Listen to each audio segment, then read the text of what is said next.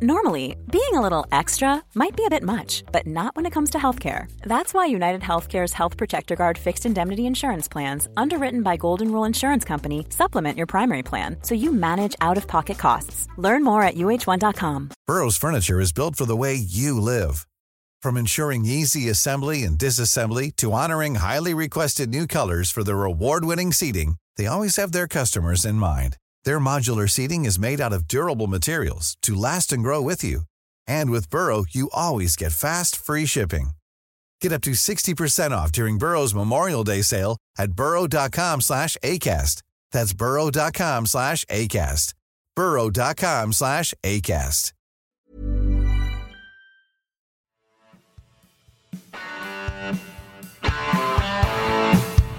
You're listening to Acton Millwall, broadcasting from the beautiful South Bermondsey. Accept no substitute. Hello and welcome, dear listeners. It's that time of the month again with the Rowett train rolling.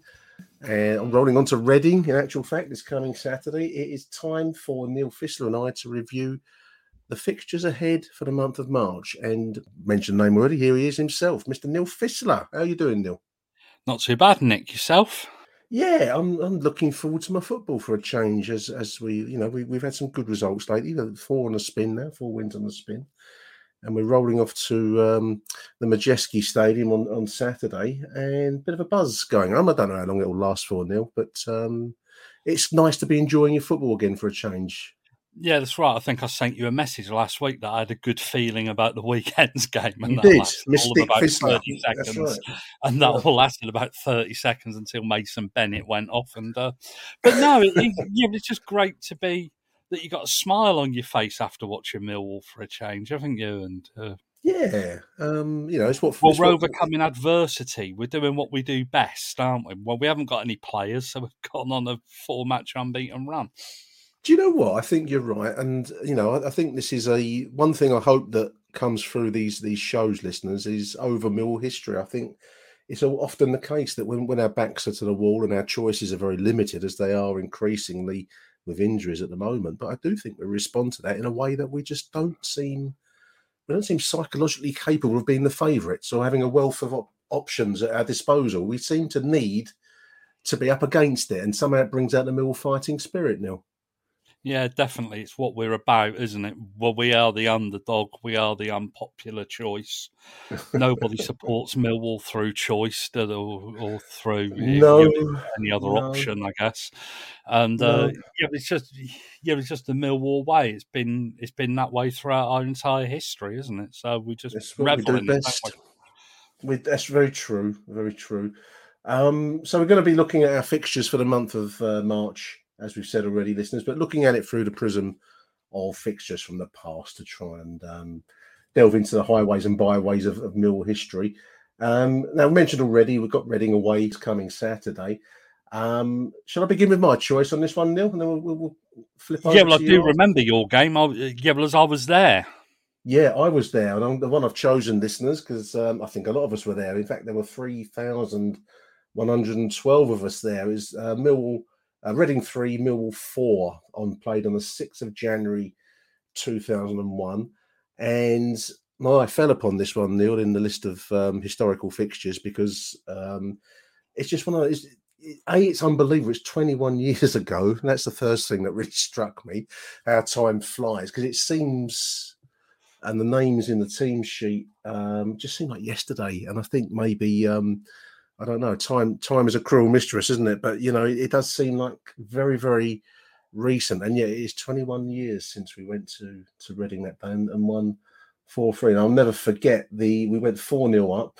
Um, goals from Neil Harris. In fact, a hat trick from Neil Harris. Seventeenth minute goal, penalty on 22. Ricky Newman own goal. There's a who's playing for Reading that day and then a 50th minute fourth from Neil Harris. And of course, we took our foot off the um, off the, the gas someone. they staged the true almost staged a comeback, didn't they? In true Millwall fashion, 4 0 up and nearly contrived to fuck it up, didn't they? I think um, I think the too many were thinking about which restaurant they were going to go to, and then the pub afterwards after the game, weren't they? So it finished three four from from four 0 up in on the fiftieth minute, and in fact the sixty fifth minute was the first goal by a name that I've picked out, uh, Sammy Igoe, who's playing for Reading that day, would actually come back and play for Millwall uh, in two thousand and eight. Um, I just want to read out, if I may, Neil, the, the. 'cause It's a classic side, and we've we've covered a lot of these players a lot in the in the past, but it's always worth reading out the Mill uh, eleven that day. Tony Warner in goal, uh, Matt Lawrence, Joe Dolan. Um, obviously, would lose his career to injury, Joe Dolan, but a great defender, Neil. Um, Big Joe in defence, alongside Sean Dyche, who is a player that I've picked out because obviously he's gone on to fame and fortune as Burnley manager, but a very reliable and very solid Millwall defender in our promotion winning season. Robbie Ryan um, famously would play his last game for us as a cup final up against Cristiano Ronaldo before leaving, I think, to go to Bristol Rovers, if memory Yeah, serves. Yeah, yeah, they went to Bristol Rovers for a Bristol. season. Then we've got a midfield as uh, as it's listed here. Paul Ifill, great player, love loved Iffy. Christophe Kinet with his floppy hair and his Belgian um, flamboyant skills. David Livermore used to take some some stick, Neil, didn't he? Livers used to get a lot of stick. I never thought he was as bad as he took. I can't abuse. remember who actually took more stick, David Livermore or Liam Trotter. Two Similar decent type. players. Yeah, yeah, similar type of player, wasn't it? But every pass, yeah, but remember every pass Livermore made, the, a groan went up, and I never quite understood why. Very, No. very solid player, just wasn't spectacular, was he? Yeah, but in, yeah, but in many ways, he's an archetypal Millwall player. He just gave you hundred percent. Absolutely, he was he was a white Jimmy Hebdo, wasn't he? He was. Yeah. but for some reason, for reasons that beat us, um, he, he was the boo boy, and um, you know, I think quite every side has one. Every side has one, and David Livermore was that that side. was- yeah, and then also mid midfield stroke attacking forward, Tim Cahill, classic, classic player. This would be Cahill in his pomp, and then in the front two of Neil Harris and, and Paul Moody, a front two that I love, Neil. Um, this was a wonderful season, wasn't it? 2000, 2001, third division championships season. Yeah, yeah. Well, I know we go on about about the about the Possees and the Wellers, that team from. Yeah. fifty years ago, but this one has to be up there as one of Millwall's greatest sides or greatest squads, doesn't it? I believe so. just, that season was it was just cheer up Mark McGhee, wasn't it? Yes, that would be the regular, um, the, mon- those are the, the Monkees, wouldn't it? Cheer up, Yeah. uh, Sleepy Jean. Yeah, Um, and it, it, it, it just seemed that everything that happened that season, whatever happened, we'd just come back and we'd win games when we shouldn't have done, and we play teams off the park, and Yeah, it it, it, it, it was just a great time, wasn't it? I think it was the first full season I took my son to games. yeah, yeah. I Um, um, it, it was just a fantastic side. The Giorgio shirts, nobody had heard of this. and the yellow. We're, we're playing in a yellow kind of quite a, uh, almost gold away kit with dark blue stripes um, down the sides. Giorgio sponsored, which was some dodgy Theo G brand of jeans or something sold off of the uh, Yes, the, ra- the racks outside Whitechapel Station. Yeah, well, Strike Force made the kits, and nobody had heard of them, but they're quite a fit bird in the program on the on the advert. I remember that, and mate, it was just one of those times in Millwall's history. I've spoken to a lot of players from this squad, including Joe, yeah, and it's just a great time. Harris at his pomp. and absolutely. what would. Harris have done if fate hadn't have intervened that summer? Yeah, it's um Tim It's one of the great- Cahill. Cahill and and the. it- But look at the substitute there, Neil. I mean, I've- I've mentioned the starting eleven. Um, um, that was uh, Christoph Kinet was replaced with Stephen Reid in the seventy-first minute. What a substitution! Stephen Reid comes in for Christoph Kinet because obviously we're four Christoph nil. Kinet wasn't the bravest, was he? But but. No, he but could do it though. I, I liked Christoph. Yeah, I, I liked him. Um, I, th- I, think I've probably got a soft spot for uh, flamboyant continental ball players, and he was he was one of the. We don't have we haven't had many of those in our uh, Mill as a club. Probably tends not to go for that kind of player, but when we do get them, um, wonderful, wonderful days. Um, just a really enjoyable time. It's like a golden golden year in a way. That 2000 2001 season, Neil. It's um, reminds me a lot of 1988. You know, games that almost exist in their own time bubble in your head, really.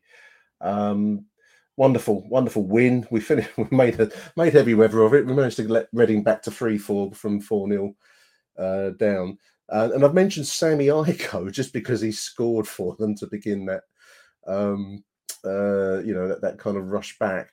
And I don't know why, but um, I just we, we'll probably never mention Sammy Igoe in other circumstances. So I picked him out of the wonderful Mill Who's Who book, which is on victorpublishing.co.uk, 1999. I just had a look before I started recording with Neil. Um, and I yeah, thought I'd lift told you how much my own book costs. sounds it sounds less crass if someone else does it. Bit of class. Sammy Igoe, um, he's, he's a player that did the rounds. I mean, he played seven games for us. It's been the ill-fated. I mean, we're going from the sublime to the ridiculous, the 2005 2006 season. Um, he's one of many. I think we had about 40 or 50 players that season, didn't we? It was, it was um, a chaotic, chaotic season after the high points of um, 2001. Um, to go to this just four years later was incredible.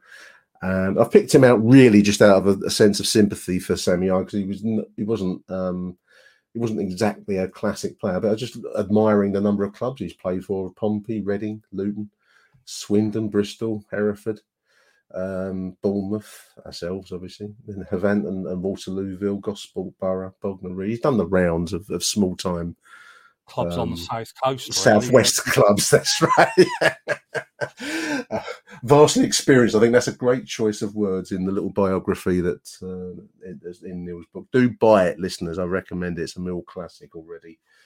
Um, so I picked that Sammy Igoe, and then I've also mentioned in in passing Sean Dyche, who's gen- gave a lot more to the club. He's, he's only here for a very relatively brief period, 1999 to 2002.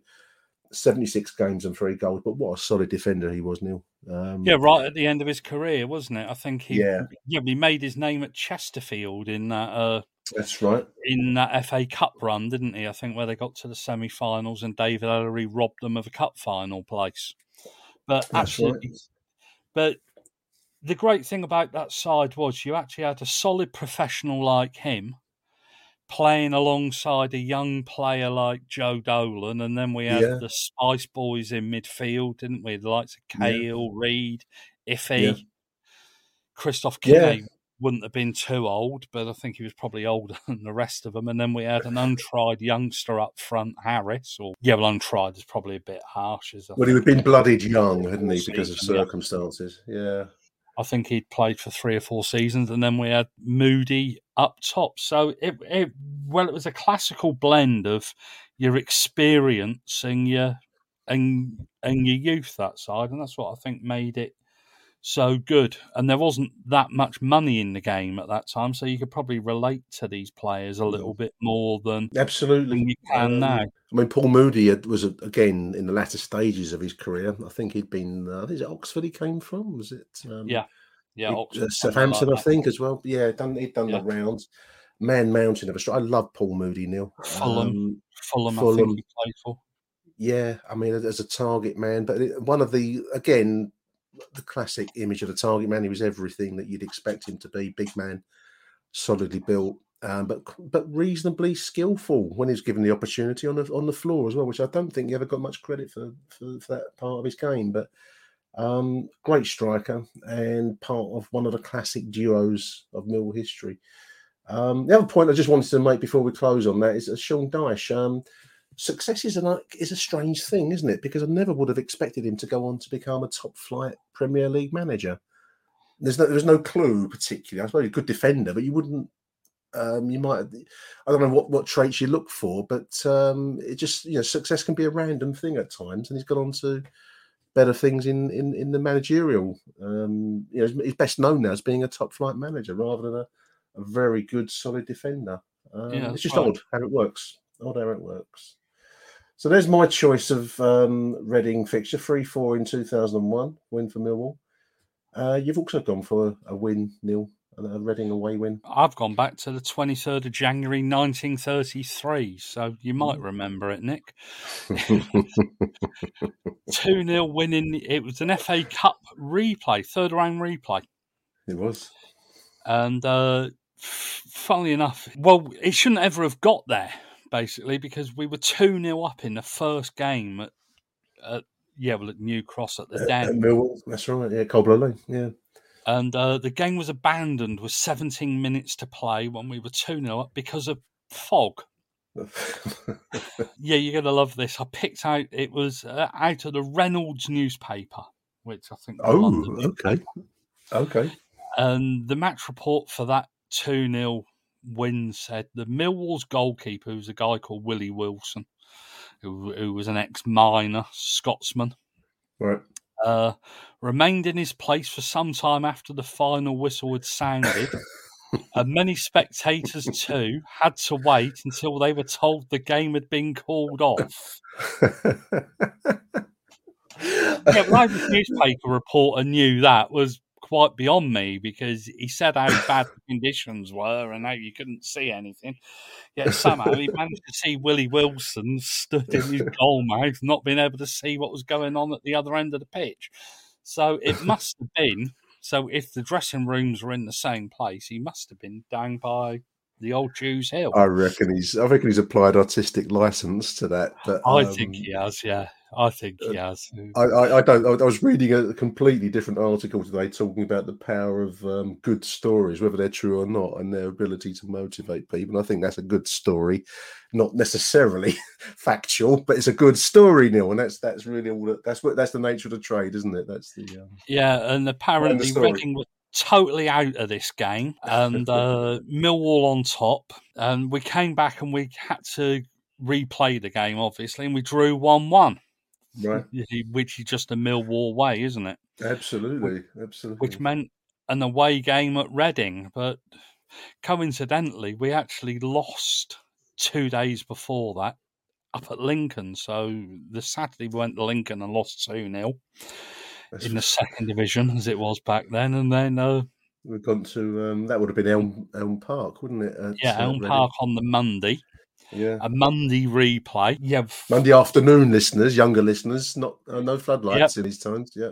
yeah. Funnily enough, I was just watching the FA Cup last night and lamenting how yeah, well, like we've had to do away with replays in these games, suit the Premier League, and uh, Yeah. so we go to Reading and we win two 0 That is very Millwall.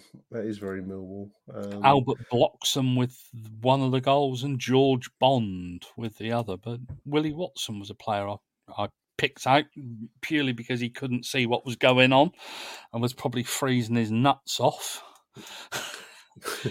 Interesting. Um, I mean, the first game was a abandoned for fog, and it just struck me. I, was, I, I didn't have your Reynolds newspaper. This was the. I looked at the Daily Mirror of that first fixture. Millwall unlucky, it says, and fog stops game at New Cross. Um, interestingly, um, these this must have been the old fog of smoke Coal era listeners because it would smog. It became known as in the fifties until um, you know, the, the, there's a Clean Air Act passed, and then they started to do away with coal fires. But fog back then, Neil, must have been pretty dire because I'm just looking at a report from Charlton, who um, they continued their game against Bolton in the same fog, which obviously is down the road from us. But the reporter confesses in this Daily Mirror report he couldn't see um, the other the other touchline, and, and they, was only aware of, of an attack when they ran, the, the ball found its way over to the left side wherever he was, um, and, and the, he could see um, there's a, a mild Charlton level of um, protest at the continuation of the game. And just to read, this is from the Charlton Bolton game. The, the fog thickened, and then they began a mild demonstration against the referee for continuing with the game. The, spe- the spectators set up a con- uh, continuous whistle and flares from lighted newspapers and other articles f- flashing all around the ground. Uh, no mobile phones back then, kids, to light up and protest. Um, Yeah, no dildos thrown on the pitch, which I think Birmingham No. are planning to do, aren't they, this weekend or something? They are. Um, that's a yeah, bizarre Valley story. Road, the mist rolling in from the Thames, as they say. Maybe that's where the song comes from, where you couldn't. Uh, they couldn't say. I don't know if they won it or lost it. I didn't get that far. Um, oh no, no, they got beat. No match for Bolton listeners, so they got beat in the fog. Although the, the reporter for the Daily Mirror confesses he couldn't see half, literally couldn't see half the game. Um, there we are. Yeah, they can't Um, see half the game anyway if you read some reports, even in modern times when it's clear view. Absolutely, absolutely. So there we are. Millwall, uh, Reading nil, Millwall two. That game was played January twenty third, nineteen thirty three. And no, Neil, I wasn't born then. That was my dad. And- My dad was. Dad wasn't born then. He'd be born that. Coincidentally, we actually lost our older shot in the fourth round. So Did we- we? That's Millwall all over, isn't it? yeah, well, we must be about the only team that played about four, five games from from from from the third round and only get as far as the fourth round. It's typical Millwall, isn't it? But That's- you can that's way we- Yeah, we can just imagine the referee. He must have been a brave man to have called off that game. Oh, With can you imagine the abuse he would have taken? It wouldn't have been whistles, whistles and lighted newspapers. It would have been a few more fruity um, Dockers um, insults. You can fill in the gaps yourself, dear listener. Um, so there we are. That's Reading. That's that's our first fixture of March. We also then move on to the Blackburn game, which is the rearranged fixture, which was also abandoned, of course, in um, well, let's uh, let's say there was um, you know, subterfuge involved in that in that uh, abandonment. That's going to be replayed on the um, Tuesday, the eighth of March. We did cover that sh- that that fixture in our previous show, so I've agreed with Neil that we're going to refer the honourable listener to our previous show rather than talk about Blackburn. yeah, just so we don't bore them twice. We- we- the we bore we bore him enough for nothing already. So uh, no, you're gonna have to check out the previous history show if you want to um, recall that particular uh, fixture. We're not going to do that one again.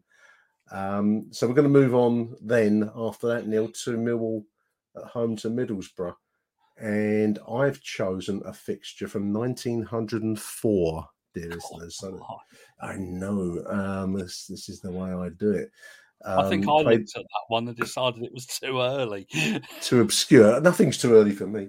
1904 played at North Greenwich, which is now called Mil- Millwall Park, near to um, Mudchute Station, Station, on the yeah Dockland Railway. Um, we beat, uh, we lost to Middlesbrough two 0 um, and I, it, I, I found it because it, I, I just like the um, the report of it being played.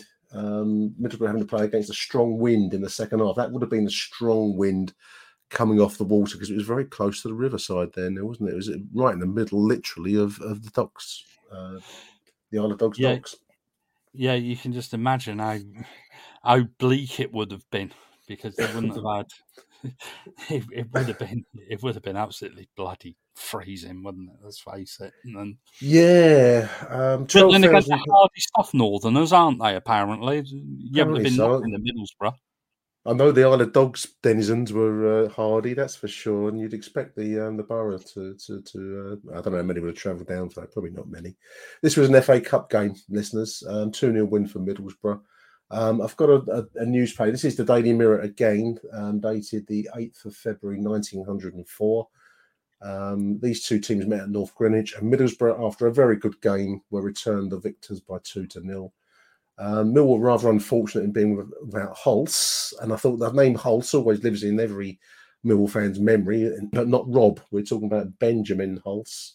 More of him in a moment. Um, and Moran. Joey Gettins was deputising for Hulse at centre, was not quite up to form, and the forward line suffered as a consequence. So we had a, a big loss with our our our, um, our, uh, our forward line there. So the, I think we haven't covered Ben Hulse, Neil, in, in previous content. I don't remember doing so. If if we have, forgive me.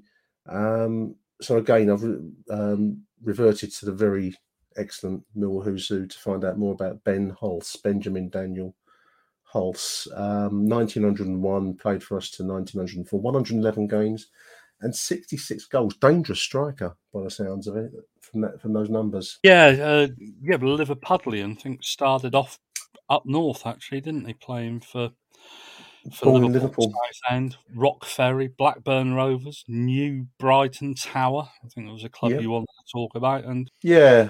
Um, a Liverpool player, and uh, the name of New Brighton Tower struck me because it's not a name I'd seen, but I'd heard that. I remember New Brighton being in, I think, the third the third division when it was formed post First World War, but I hadn't heard of New Brighton Tower. Um, but Ben played for us for three seasons, as I say, 66 goals across 111 games.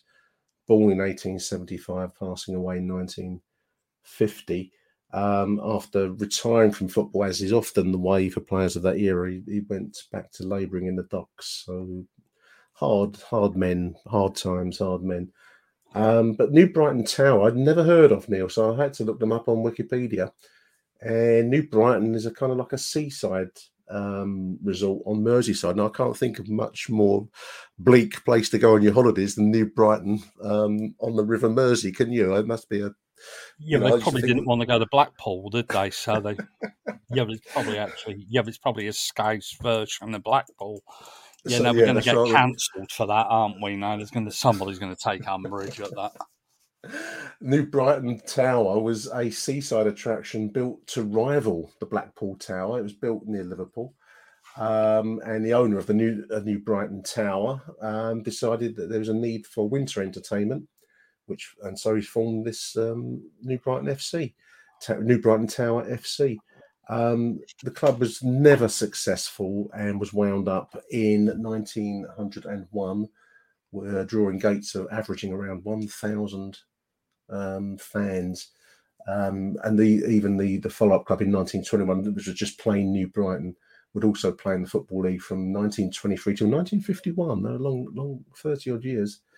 Um, but again, they also went bust. Um, clearly, not a not a viable setup. I suppose you're competing against Liverpool, Everton, and even to some extent Tranmere around there. Yeah, um, I think Ben Hulse actually joined us when they went bust. So there was obviously an auction of players or something. Yeah, but God knows how Bob Hunter got to hear about him. But he must have. Well, he was a shrewd manager, um, and he must have had his ears open. Um, they were Lancashire League champions in 1897 to 98 in their brief brief period of existence. Is New Brighton Tower, and they played in salmon pink and black which I think are great colours. So there we are. I just wanted to mention Ben Hulse because he's um, a, a, striker who made some contribution to uh, early century history, and I also wanted to mention New Brighton Tower because I just like to mention these odd little things along the way. It's part of the charm of our show, Neil, isn't it? That we go off on these yeah, definitely. Yeah, definitely. Yeah, well, we like to remember these people that are long yeah. forgotten in Millwall. Give them a passing mention if we can. Um, so there are. That's my choice. 1904, a, 2 0 loss to Middlesbrough. But you've gone for a win, 1965 win nil over Middlesbrough. Yeah, I've gone for a League Cup tie. Uh, hmm. Obviously, a competition. It would it would have been in its embryonic stages. I think it probably hadn't been going four yeah. or five years at that time, and it's really a competition that we've never gone very far in. We've never got beyond no. the quarterfinals three no. times. I think 74, 77, and 95. That's right. So it's a competition that we've never, it never excites me, the League Cup. I don't know why. The FA Cup, yeah, you get that buzz, don't you? But the League Cup, it generally played midweek evenings and yeah, there's never the same excitement about it, does it? I didn't even watch the final on no. Sunday afternoon, and it's been going a long time now. You're right. I mean, this is 1965. I think it was founded in 61 or 62. Yeah. Um, and it's always been, it's always had this kind of Cinderella quality. There's, I, I, agree with you. There's, there's no love for it in a way that there is a love of the cup. Um, yeah, we have good seasons in the cup, FA Cup. I'm talking about, and we have bad seasons, but you always, you're always interested. You're always excited to see who we're going to get and the, the, the big game fixture at the den. But somehow the League Cup never, um, never, just never, never gets the electricity flowing, does it? Somehow. No, it doesn't get the juices flowing, and it's just, it's just one of those things. You're not bothered if you win. You're not bothered if you lose. Really, are you? No, no. That's, that's, a, that's the death of a death of a competition when that happens, isn't it? Yeah, basically, yeah. and yeah. But this, well, we drew. I think we actually drew up there and came back down for a replay, or or it could even have been two legs back then. Uh, and Middlesbrough were, men, uh, were actually managed by Raich Carter, famous Big name name. from the past. Yeah, yeah, absolutely. Um, was he one of the higher transfer um, figures? Yes, he or- was. Yeah, he was. He he, he was a top top top interwar striker Yeah, yeah. along the same lines as as Dixie Dean and people like that. Then went into management, played for England. But Billy Gray, this caught my attention. Billy Gray gambled on playing his 16 year old nephew John Richardson in this game, His nephew. who only months before had been playing schools football in Wandsworth. Can you imagine Gary Rowett playing his nephew from schools football in a in a Carabao Nepotism is rife. H would have an absolute stroke, wouldn't he? Can Can you imagine the House of Fun? It would be Febron on there with with with, with uh, giving you know giving full vent to their conspiracy theory on that, wouldn't he? But uh, somehow that's uh, that was that was football back then, wasn't it? Yeah, this you know we drew nil nil away, and then I'm just reading my notes here, and then it was one one after 90 minutes. I think it was Dave Jones scored for us. Right. Extra time. And uh, we went on. We were second. We were actually third division then, because because I think we are third division leaders. yeah, would that be our promotion season? That'd I think it was yes, Yeah. 65, 66, wasn't it? Yeah, yeah, on the way And, back to uh, the second division. Yeah. And uh, the other goals were scored by Billy Neal, still around, Yes, he is. Yeah. Long and be Yeah. Julians, who I think has has departed. Right. Um, but I just picked out John Richardson. I think he only played two games for us. This was his nephew. Yeah. Yeah, and he and Billy Gray turns to his nephew uh, to fill in for Tommy Wilson. Uh, who, Can you imagine the crowd on this one, Neil? unbelievable! And, uh, He would I have got slaughtered? Yeah, well, I could just imagine H having a meltdown now on the podcast afterwards, can't you? Gary Rowett's Rowett's nephew's playing. Ah. And to make it worse, he actually followed his uncle to Brentford, where he would earn his first professional contract. That sounds he, all I think he uh, played yeah. Fulham and when they won promotion in '71. But just one of those fleeting players in Millwall history. But but but quite interestingly, after he finished playing, he he actually worked as a funeral director. Gets better and better that story, doesn't it? It does, Oh, but dear. But just typical Millwall, isn't it? Yeah, well, we dump out Middlesbrough three one. Raich Carter's having a ha- having absolute kittens, according to according to the newspaper reports I've read of the game. And then we go and get stuffed by Peterborough four one in the fourth round. So I mean, Mill, Millwally, not Spursy, Millwally. Oh Yeah. dear, yeah, but not stuff. Spursy. Yeah, no, this was long before Spursy. This was this was Millwally. But a competition that I don't think anybody really gives two tosses about, do they, these days? Not really. Uh, I mean, I, I searched that res- that result and found it. All it, this, this is a copy of the uh, the Daily Mirror again, dated um, Tuesday, October the nineteenth, nineteen sixty-five. So they don't actually have a report for the game listeners. All it's got is the uh, the kind of classified listing in the in, the, in their results summary there. But my eye was caught by um, a mention of Millwall and on the same page. There is no report from this fixture, so I'm not going to, um, you know, can't do anything on that. But um, Billy Gray is actually mentioned in a quite a large story here, Neil, about uh, Romford playing um, playing Luton in the in the FA Cup. This is like the looming thir- uh, first round was going to be looming. And we're mentioned in the context of Romford's goalkeeper, Steve Earle, um, who was a one time West Ham keeper. I don't know his name at all, and was a World Cup uh, player with, with Australia, playing for Romford. And Billy Gray has given him a month's trial. Um, and he's done some trade. Gray's quoted as saying that um, his third division pacemakers um, having drawn Wealdstone in the in the in the first round of the cup, that Steve Earle has done some training with us, and he looked very useful. But if Romford are prepared to offer him terms, I won't stand in his way. That's that's the most um, you know. He looks very good, but if Romford want to offer him a contract, we, we can go there. We don't want him. yeah, but It's surreal- yeah, surreal, surreal story. It's quite a large story. I mean, I, I, don't know that a non-league club will get quite that amount of coverage nowadays for um, for one of their player. Um, you know. Yeah, no, that was when non-league football was big. Funnily enough, I did manage to find a match report, but I did find it in the Daily Mail. Okay.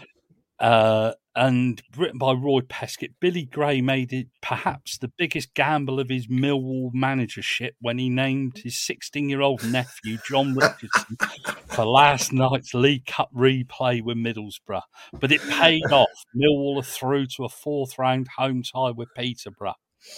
Richardson, who was who was playing school football for Wandsworth only a few months ago, looked inexperienced at times, but stuck to his job well. I bet he did. Millwall outlasted, uh, outlasted and outshot their second division opponents and gave a warning.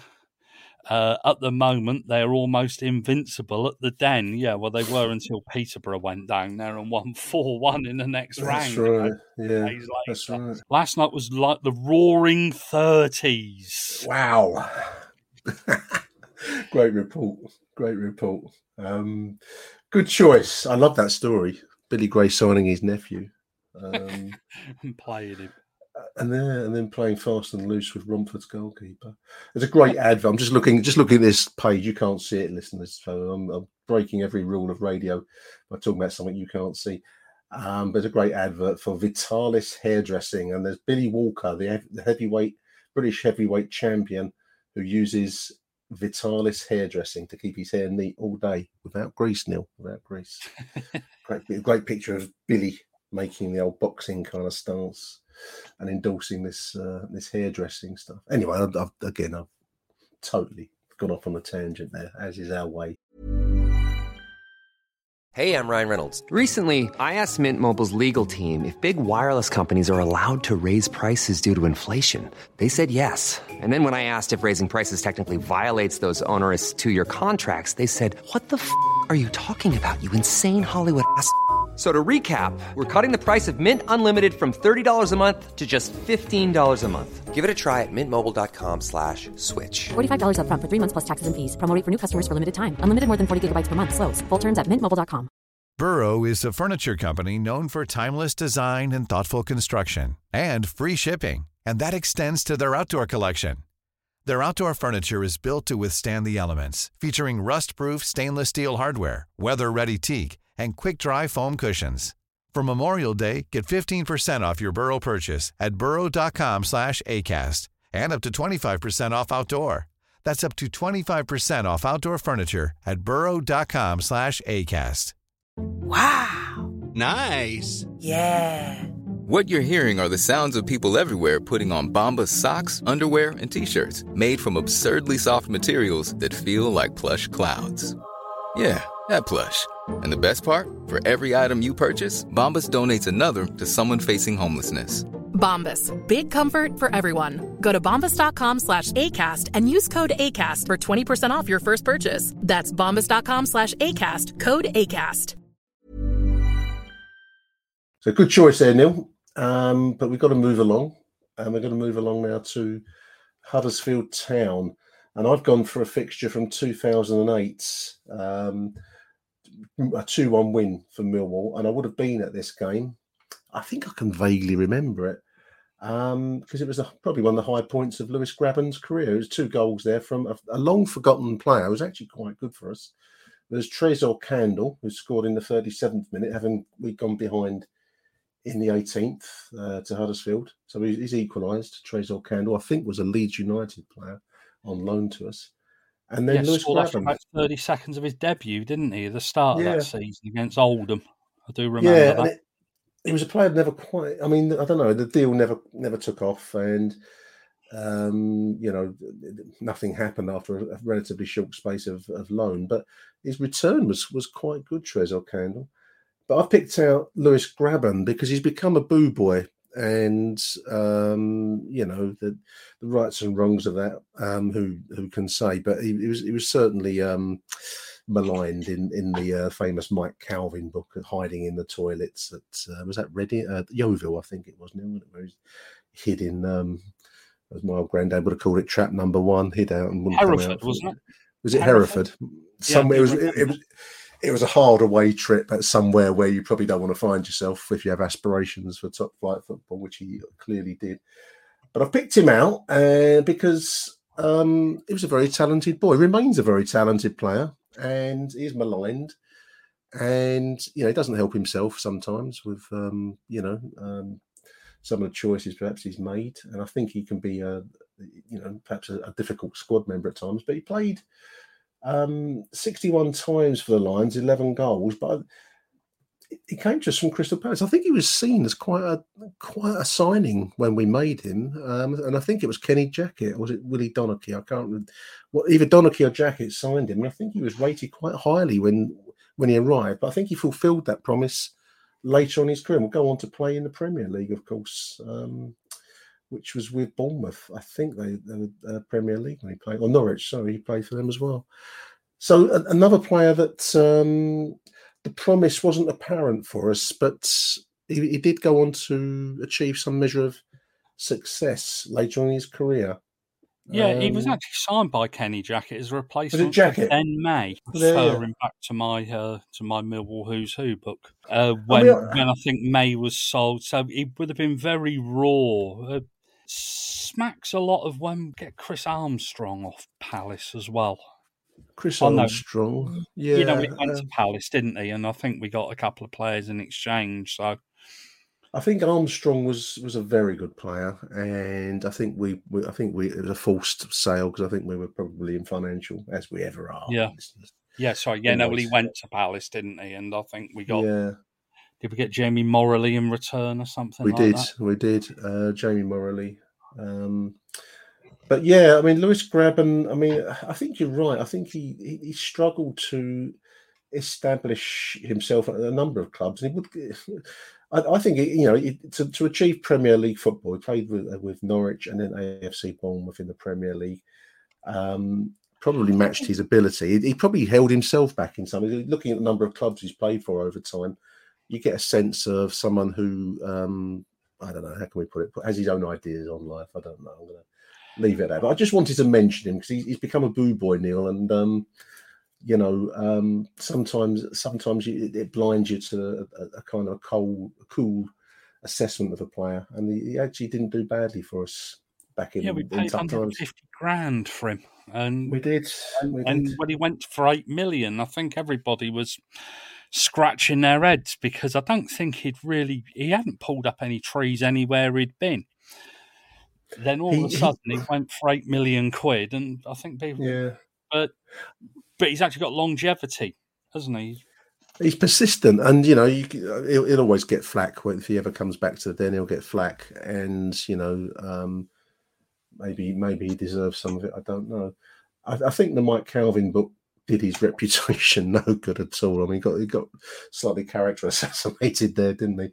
Um, and he's you know he's gone on to achieve greater value later in through his career. Um, but there we are, 1988. So what's that make him now? 34. He's coming towards the end of his career, realistically now. So um, one of our names from the past. Um, you've you've gone for an, a four 0 win, Neil. Um, Against Huddersfield. Huddersfield. 1986, 1980. 687 season. Yeah, 13th of January. So it was just before Christmas. And it was really, I saw the attendance for this game. And that's yeah, what, I'm just looking at that. that's what pulled it out in my mind. So I had a little look throughout that season. And bear yeah. in mind, this was the season before we actually won the second division title. Yeah and our crowds were pitiful. This was watched by 3,515, and we struggled to get above 6,000 for a game against the Nigels, against Palace later on that season. That only attracted yeah. 6,000 people. But it was John Docherty's first season in charge, and we were hovering in and around the bottom of the table most of that season, weren't we, Nick? Yeah, these were tough times. In fact, I said on a show the other day that in the 80s it became a real struggle for me personally to get to, to football at all, to be honest. And if memory serves, Neil, um, this season, I think we were working under a, a punishment, an FA punishment. I think we had been made to have all of our games made all ticket, which doesn't sound that much nowadays, but at the time, you couldn't just turn up to um, play on the on the turnstile, and it really punished Millwall because that's obviously how football was. Well, you know, for your your your and my youth, you know, you just went to football and you paid at the turnstile. Um, this predated. I mean, there's no online sales then, listeners. You you had to get a ticket. So short of having a season ticket, which I could, I personally couldn't do, wasn't in a position to do back then.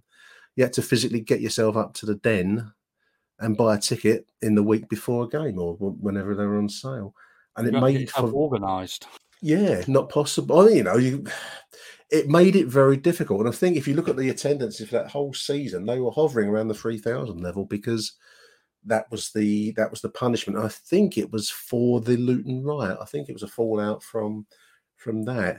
Um, there was a, we were working under an FA order of some sort at that point because I think we have to play an away Blackburn, we were drawn at home to Blackburn in the cup, and we had to play them away because of FA punishment or something of that order, like the season before. Um, I, I, I, think it was a, a, an all-ticket order, and, and, you're right. I mean, I'm just looking at the same um, attendance, three and a half thousand. Um, and believe me, listeners, as much as the den was a cauldron of the old den was a cauldron of excitement on its day, when it was empty like that, it was um, felt like a tombstone nil, didn't it, on some of these low attendance games? You know. Yeah, the, yeah, you'd almost have seen the tumbleweed, wouldn't you? Flying around the place. Absolutely. Uh, but this game, yeah, but it's the attendance that that caught my attention, and then the fact that Teddy Sheringham scored a hat trick. He did, yeah. All of Millwall's goals came in the second half. Dave Byrne got the other one, and uh, Dave Byrne, yeah.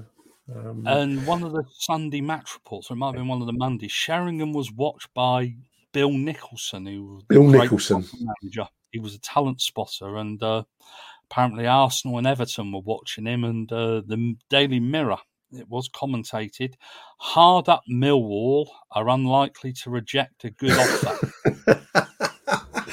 that that should be the club. Mo- that should be the club motto, Neil. I don't know if you can put that in Latin. Make that make that the club motto. Hard up, Millwall. yeah, I'll tell you what, it's a good job that we didn't because he he, he his hat tricks. Uh, I think took his tally to the seat for the season to thirteen.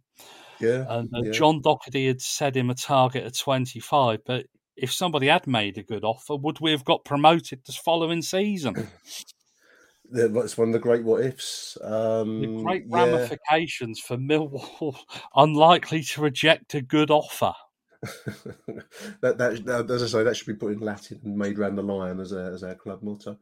Um, I'm just looking at the same copy of the Daily, I think it's the Daily Mirror um, that you're looking at there, Neil. Um, and on the same page, just in that same spirit of unlikely to uh, turn down a good offer, there's John Fashanu who celebrating for Wimbledon um, having scored um, a goal again, a real beauty as it's described against Sheffield Wednesday, Wimbledon on the up, and the Lions very much on the financial back foot at this time. Um, I love Teddy Sheringham, and I, you know, again, he's another one that's become. I don't know if he's a boo boy. I think it's certain kids of a certain age. I think poke fun at him because he's um, whichever club he went to, he's, but he claims to have been a boyhood fan of. And I think it became, must have become like a, you know, I think he was having a laugh with some of it because he didn't say that at Colchester or somewhere like that. It was like a lifelong dream, wasn't it? And uh, yeah, no, and I, I, I do remember when the Dockers Day that they got uh,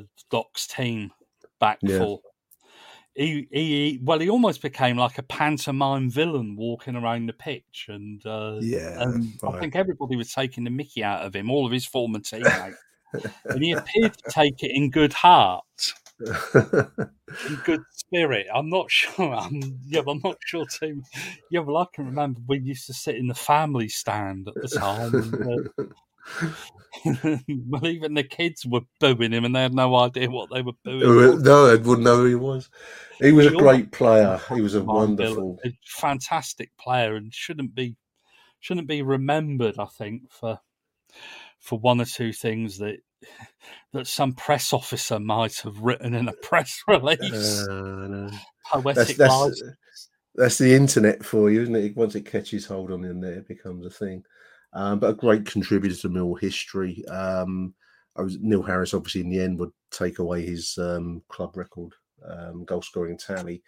Um, but Teddy Sheringham, um, I, the reason that I've, I mean, obviously he made a great contribution to our to our promotion season, Neil, and and you know, arguably this season to us retaining second division status because we weren't that wasn't cut and dried for most of this particular season, 86, 87. But he would also stick around when we got relegated from the first division and would score was it 38 goals in a season in the the 1991 season. I, when we were back in Division Two, he almost single-handedly took us very, very. I think he got us into the playoffs, and it all went squared. And it was at Brighton that that, that playoff season. Um, I'm, I'm very much floundering my memory on this, listeners. But yeah, I, no, it was that I- season. I have a huge amount of time for Teddy because that was a wonderful. Him scoring 38 goals, uh, part of a, of a good, entertaining season that would slightly go wrong against Brighton. But that for me was a spectacle that I, I put in one of my favourite Millwall moments of my of my life, actually, because it was just a huge achievement. Uh, and he didn't have to stay there. He could have gone on. Um, you know, could have been taken a transfer when we got relegated. You know, yeah, I think it was almost like a one-man team in that Mm. in that 1991 season. I think Alex Rae was the second leading scorer on about Yeah. 10 or 11. Yeah, absolutely. 38 goals. I'm, I think I'm, I, I, I stand to be corrected, listeners. So if anyone can correct me, I think it's 38 Yeah, no, in he scored 33 in the league. I've just looked up and then I just couldn't be bothered to look at the rest on Richard Lindsay's. A uh, wonderful who- player. who It goes or complete record as it goes too far down. But yeah, no, almost single handedly got us in the playoffs. You're right that season. Absolutely. But these were, you're, you're right, 4 0 win over Huddersfield at home at Cold Blow Lane, 13th of December 1986, in front of just 3,500. Tough times, tough times. I didn't get to many games that season because it was such a performance to get your tickets. But anyway, there we are. That was the intention of the, I think it was a punishment, an FA punishment. So we're going to move on to Stoke City, Neil. Um, you've gone for um, an away win, 1993, 14th of August. Opening game of the Um, season, I believe. Yeah, and I've found a I found a report for it actually. But it's your it's your it's your game, so um, I think it was Bruce Murray's debut, and I've done. Uh, I've, I've picked him out as Yeah. a player talk about. Actually, it was a somebody who I think he arrived on trial that summer, didn't he, to join Kasey Keller and uh, John Kerr. yeah, because the uh, the report I've got mentions the three Americans, Yankee Doodle, a Yankee Doddle dandy. This win they're calling. Yeah, uh, Bruce uh, Murray, John Kerr, and, and Kasey Keller. I think we had a lot of injuries at the time, so Mm. Yeah, it just seems strange that Millwall signing Americans, really, doesn't it? Yeah, there was we we, we, had a foreign players and how Millwall don't sign them, but you look down through Millwall's history, and there's been quite a few.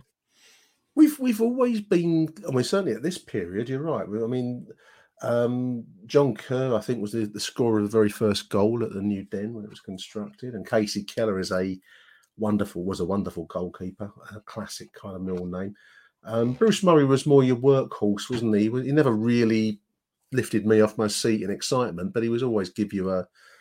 He was like a seventy-five percent type of player. You know, you, you, you knew what you were going to get from him without lifting out of your you know, out of body experience watching him. Yeah, he definitely wasn't in the same class as Jamie Moralee or John Goodman, I think, who, No. were also around at the time. They were more established, better players, better goal scorers, I think. But but as you say, he was somebody that had come off the bench or or go in. But he was actually quite late on in his career. He was born in '66, so he'd been pushing 20, Yeah. 27, 28 at this stage. Hadn't Yeah. ever played in anything like this this, This level. Well, I think you've probably got the same uh, match report as I have. This uh, is um Sunday Mirror. s- no, I've got one. It's actually the Staffordshire Evening Sentinel. It's actually quite a. Ah, Uh, it's uh, like a local paper, obviously, listeners. Um, yeah, but the they- they- headlines, yeah, but the headline's exactly the same, so it must have been written by the same bloke. Yankee Doddle. Yankee Doddle, that's right. Lions yank the carpet from under City. Um, a, lot of Yankees doing a lot of lot of work there. Yankee yank. Um, Bruce results. Murray admitted in this match report, I may have 91 international caps, but that was the toughest game I've ever faced. Fast, furious, with the offside trap too. But the score on your debut is just great. It was a bit of a shock to be in the team at all, but you have to uh, take advantage, and hopefully I did. But I think that I think uh, John Kerr had missed a sitter in this game, according to this match report as well. Yeah, I mean that, that that's that sounds about right as well. Um, I mean the, the Lions side I've got here: Kasey Keller, Kenny Cunningham, Ian Dawes. Um, that would be Gavin Maguire, wouldn't it? Maguire, Gavin yes, it would be Maguire. Gavin Maguire. Yep. And I'm going to guess that it's probably Tony McCarthy rather than Mick McCarthy. I'm guessing It was Tony McCarthy. Yep. This is like a quiz show, listen, isn't it? There's a Keith Stevens, um, Andy Roberts, Ian Bogie, um, Bruce Murray, uh, substituted for uh, John David Byrne. John Yep, Byrne. Dave Byrne. Dave Byrne, Byrne. 90 um, John Kerr, Tony Dolby, and substitutes not used were Richard Huxford and Carl Emberson. Richard Huxford deserves a, mention, doesn't he? Uh, he's one of those obscure players that um, you know their name pops up from time to time when you do re- research for podcast listeners. And the, I, I actually can't. I can remember him being there. I can remember him being part of a squad. But I can't remember anything he ever did on the field of play all these years No, I later. think he was part of the good Barnet team, wasn't he? Barnet, he came from Barnet. Later, when Barnet got promoted to the Football League, I think he played with. Yeah. I think he played up there. But Ian Bogie, great player, wasn't he? A I liked Ian. Bogie, very skillful. Part Yeah. of that diamond kind of um, season, we had a midfield diamond. Um, and uh, along with John McGinlay, um, there's another player of that era. I, I used to like them. They, they were they were skillful and nimble on the ball. Um, this result here, was it the? Did we we played Southend and got beat? Was it that, that the week before we got we got in, in on TV? It was like the, one of the um the early games at the New Den, and we got beat by Southend at home. I think we got a four-one beating or something like that. I don't know if that Uh, week uh, before I this or I don't think so because this was the opening game of the season. Oh, okay, must have been a previous season. in the opening game, yeah. And uh, funnily enough, I just yeah, well, you mentioned Tony McCarthy in the match report I've got. Uh, Millwall's other uh, US international keeper Kasey Keller was also outsmarted by his own teammate Tony McCarthy. Under pressure, McCarthy attempted a, a lofted 25 meter yard back pass. Yeah. But when he looked up, he realised Keller was well out of the goal, uh, expecting a close on the ground pass. Keller tried his best to get back, but but watched in agony as the ball rolled into the net for a bizarre own goal equaliser. Thank God Mm. that was away. You can imagine if that was at home, Tony McCarthy would never have lived that down, and neither would Keller. It'd still be remembered to this day, wouldn't it? Absolutely. As you say, it was the opening game of the season. I've just got the Mill History website up, listeners. The 4 1 loss that I'm thinking of was the week after. I thought it was the week before, but it was the week after. That would be our first home league game at the new stadium, as it was then. We got beat by Southend and actually led us into a pretty poor run of form. We got beat uh, versus, after this win, which is a good start to the season, uh, we then got beat by Southend at home. We've gone to Wolves and got beat 2 0. And then Leicester, we've got stuff 4 0 there. We've got a draw against, honestly, Anglo Italian against Charlton. I'm not going to count that. And we'd have to wait until September for our first home league, well, our first win in the uh, in the new stadium. That was a 2 0 win over Barnes. It was a bit of a difficult baptism at the new ground, wasn't it, when you look back? Yeah, and I yeah, well, I can actually remember a game a little bit later, Watford. I think uh, John Goodman scored a hat trick in that. Yeah, that's right. Everything was brand spanking shiny new. It still had that new smell of concrete, Mm. didn't it? And uh, Yeah. we didn't settle into it for a long time, did we? It, it, No. it, it wasn't the den. I know it was called the new den, but it wasn't home, was it? it It hadn't become home. The, the crowds weren't exactly brilliant because it, the whole thing was premised on um, well, we're going to be, you know, offered offered. A, an, we're talking about catering earlier on in the show, listeners, and we're going to be offered an array of fast food, weren't we? As we walked through the uh, the turnstile, we were going to be fighting off the McDonald's and the Burger King and the the Kentucky Fried Chicken outlets. and Um, the Pizza Hut. the dear Pizza old- Hut. You, None of which ever happened, did it? Um, you were dear old yeah. Reg. He made us those promises, and we're still waiting for them, old son. I believed him. I believed everything Reg said, and still do to this day. The season would actually come good. It would finish up in playoff football. Um, that would be the the uh, the game of the Derby, um, infamous Derby playoffs, and we'll draw a veil over that and say it was a there was a, you know one or, one or two shenanigans that night, which um, but it's in the 93-94 season. But it was a difficult difficult start to life at Zampa Road for us um, after a good away win, which Neil's Neil's picked out here, a two one win at Stoke City. Um, now my game that I've picked out here is is not particularly notable. I went for um, Stoke City four, Millwall naught in the FA Cup. This is in 1936. Um, 15th of January. So not particularly inspiring result from the Mill perspective, listeners. But the reason I picked it out is that the the match report, which says that Stoke um, were you know some way ahead of us, featured one of the great names of football, football world football, um, certainly British and English football, Sir Stanley Matthews. And I thought actually it might be a good chance just to mention Sir Stanley Matthews, Neil, um, because he is one of the greats, isn't he? Um, named by players of the level of Pele and, and foreign players, Beckenbauer naming him as their inspiration for for taking up the game in the first place.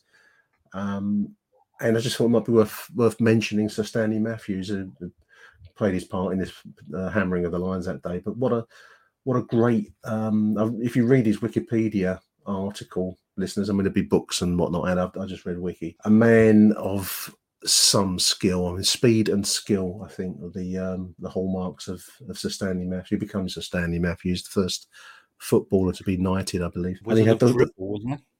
Wizard of Dribble, um, European Football of the Year, um, Football Writers Association Football of the Year. In, in the, I think that might have been in the fifties. The only player to be knighted while still playing game. He played on league football at the age of fifty. Neil, can you imagine that? He was turning out for Stoke late in his career. Born in 1915, his, his career, like so many, would be affected by the um, the impact of the Second World War. And as the article here puts, it, he lost six years to um, to the to the Second World War, and he would um, resume playing after the war at a fairly advanced age. But he managed to keep himself fit enough to be able to take up the professional game after the after the conflict. He would also take part in famous famous Matthews Cup final of 1953 when Blackpool would make a comeback against um, Bolton Wanderers, I believe. Um, and he actually rejected that term nearly. He said it was the Stan Mortensen final because I think Stan Mortensen scored a hat trick, but became forgotten by the side of um, Stanley Matthews winning his first medal because he, he had this glittering career in the game, but had never actually got much in the way of silverware to show for it. But that would be his moment, that, that famous final. Yeah, coincidentally, uh, it- well, it was actually a medal that he later claimed was lost, and uh, Oh, it and the FA actually replaced. Uh, but I think if you speak to anybody in Blackpool, everybody knows who's got the medal, and he's uh, and he appears on Dickinson's Real Deal. okay. um, I, I, it seems seems to be very well thought of. I'm just looking at the, um, uh, you know, the kind of the, the career is, is is is magnificent.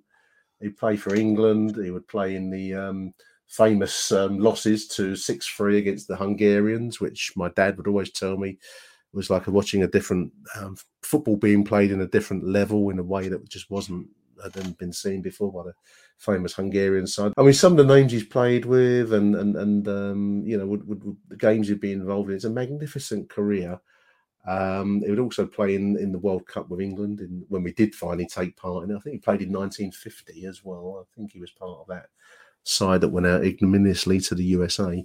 Interesting guy as well. He, he seems quite um the modern phrase is humble, Neil. He seemed like quite a down to earth kind of guy as a as, as a, person. He he seemed um you know there's a picture of him with he's clearly in his in his uh he looks 50 years old, but he's sitting there with some of the younger players playing for Stoke in 1962, sharing a laugh with them. And he looks like the kind of bloke that wants to play football and part of a team that that that there's a certain um, personality it just takes to the game, and that was that was um, very much Sir Stanley Matthews. I just wanted to mention him because he's one of the great names of the game, and he You've featured done in this very match. well finding him playing against Millwall because I think when we did the show earlier in the season, I was trying to find a game that he actually played against us uh, at home, and Yeah. I couldn't find one.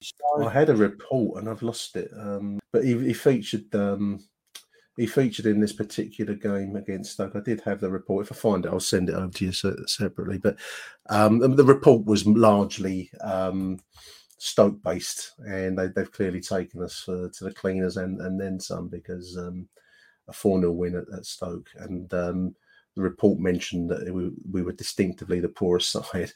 Um, but it mentioned Stanley Matthews featuring, and you know this is one of the great names. You can put him in the same sentence as um, take your pick: Maradona, Johan Cruyff, Pele, Gerd Muller, uh, Ronaldo nowadays, Lionel Messi, and you would say also in that sentence, um, Sir Stanley Matthews. Is that? Would you agree with that, Neil? I I, I, I, Yeah, that's just my take on it. one- You know.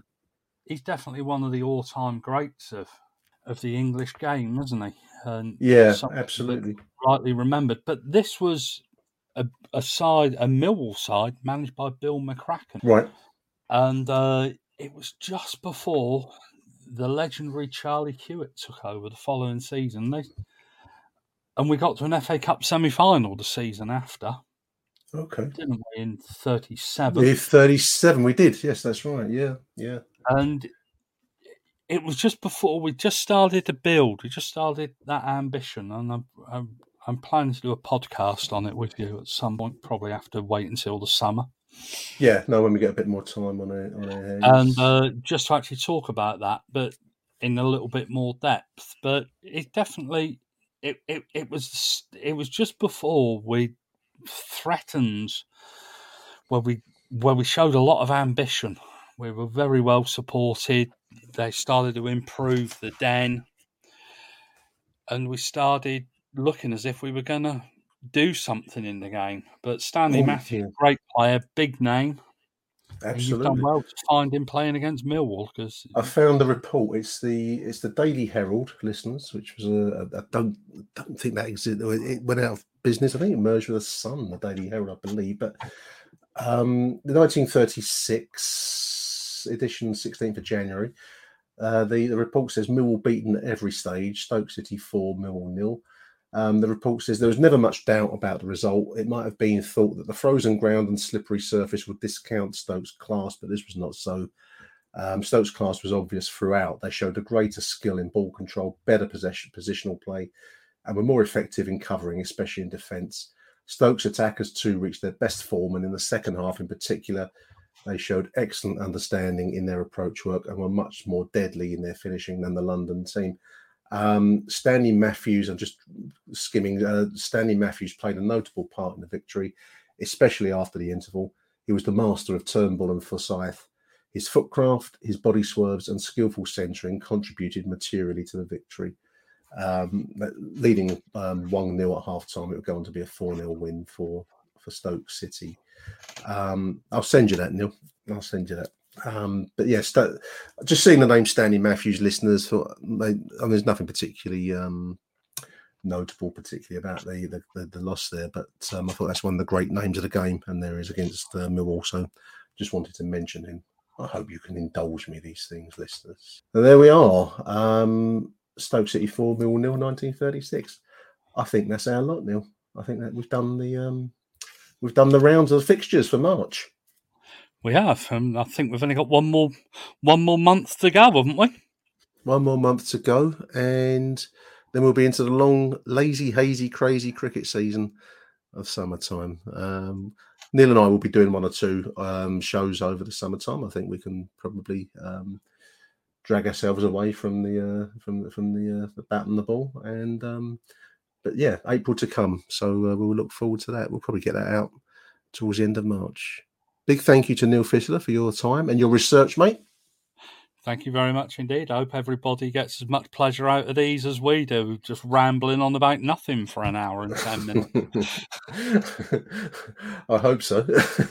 Don't forget the book, which is on victorpublishing.co.uk. It's called Millwall Who's Who. It's by Neil Fissler plus Dave Sullivan. Um, Chris Bethel, I believe, Neil and Jim Creasy, I believe, isn't it? As the, as the Yeah, that's fourth- right, yeah. the fourth name attached to that wonderful book, 1999 plus PMP. Do check it out; it's well worth having. It's a classic. Um, so that's all for now, listeners. Neil and I will be back in, in, uh, in during the course of March um, with our next history show, and, and almost certainly to review the progress of the Rowett train when, when, whenever it comes off the rails. The Rowett Express, all aboard the Rowett Express to Reading. it must come off the rails at some point. It's just a question of when. To the next edition, listeners, thank you for listening, and arrivederci Millwall. Bye for now. Thank you for listening to Aston Millwall. If you enjoyed the show, please head over to Apple Podcasts and leave us a cheeky little review. Arrivederci Millwall. Till next time. Who do you want to watch?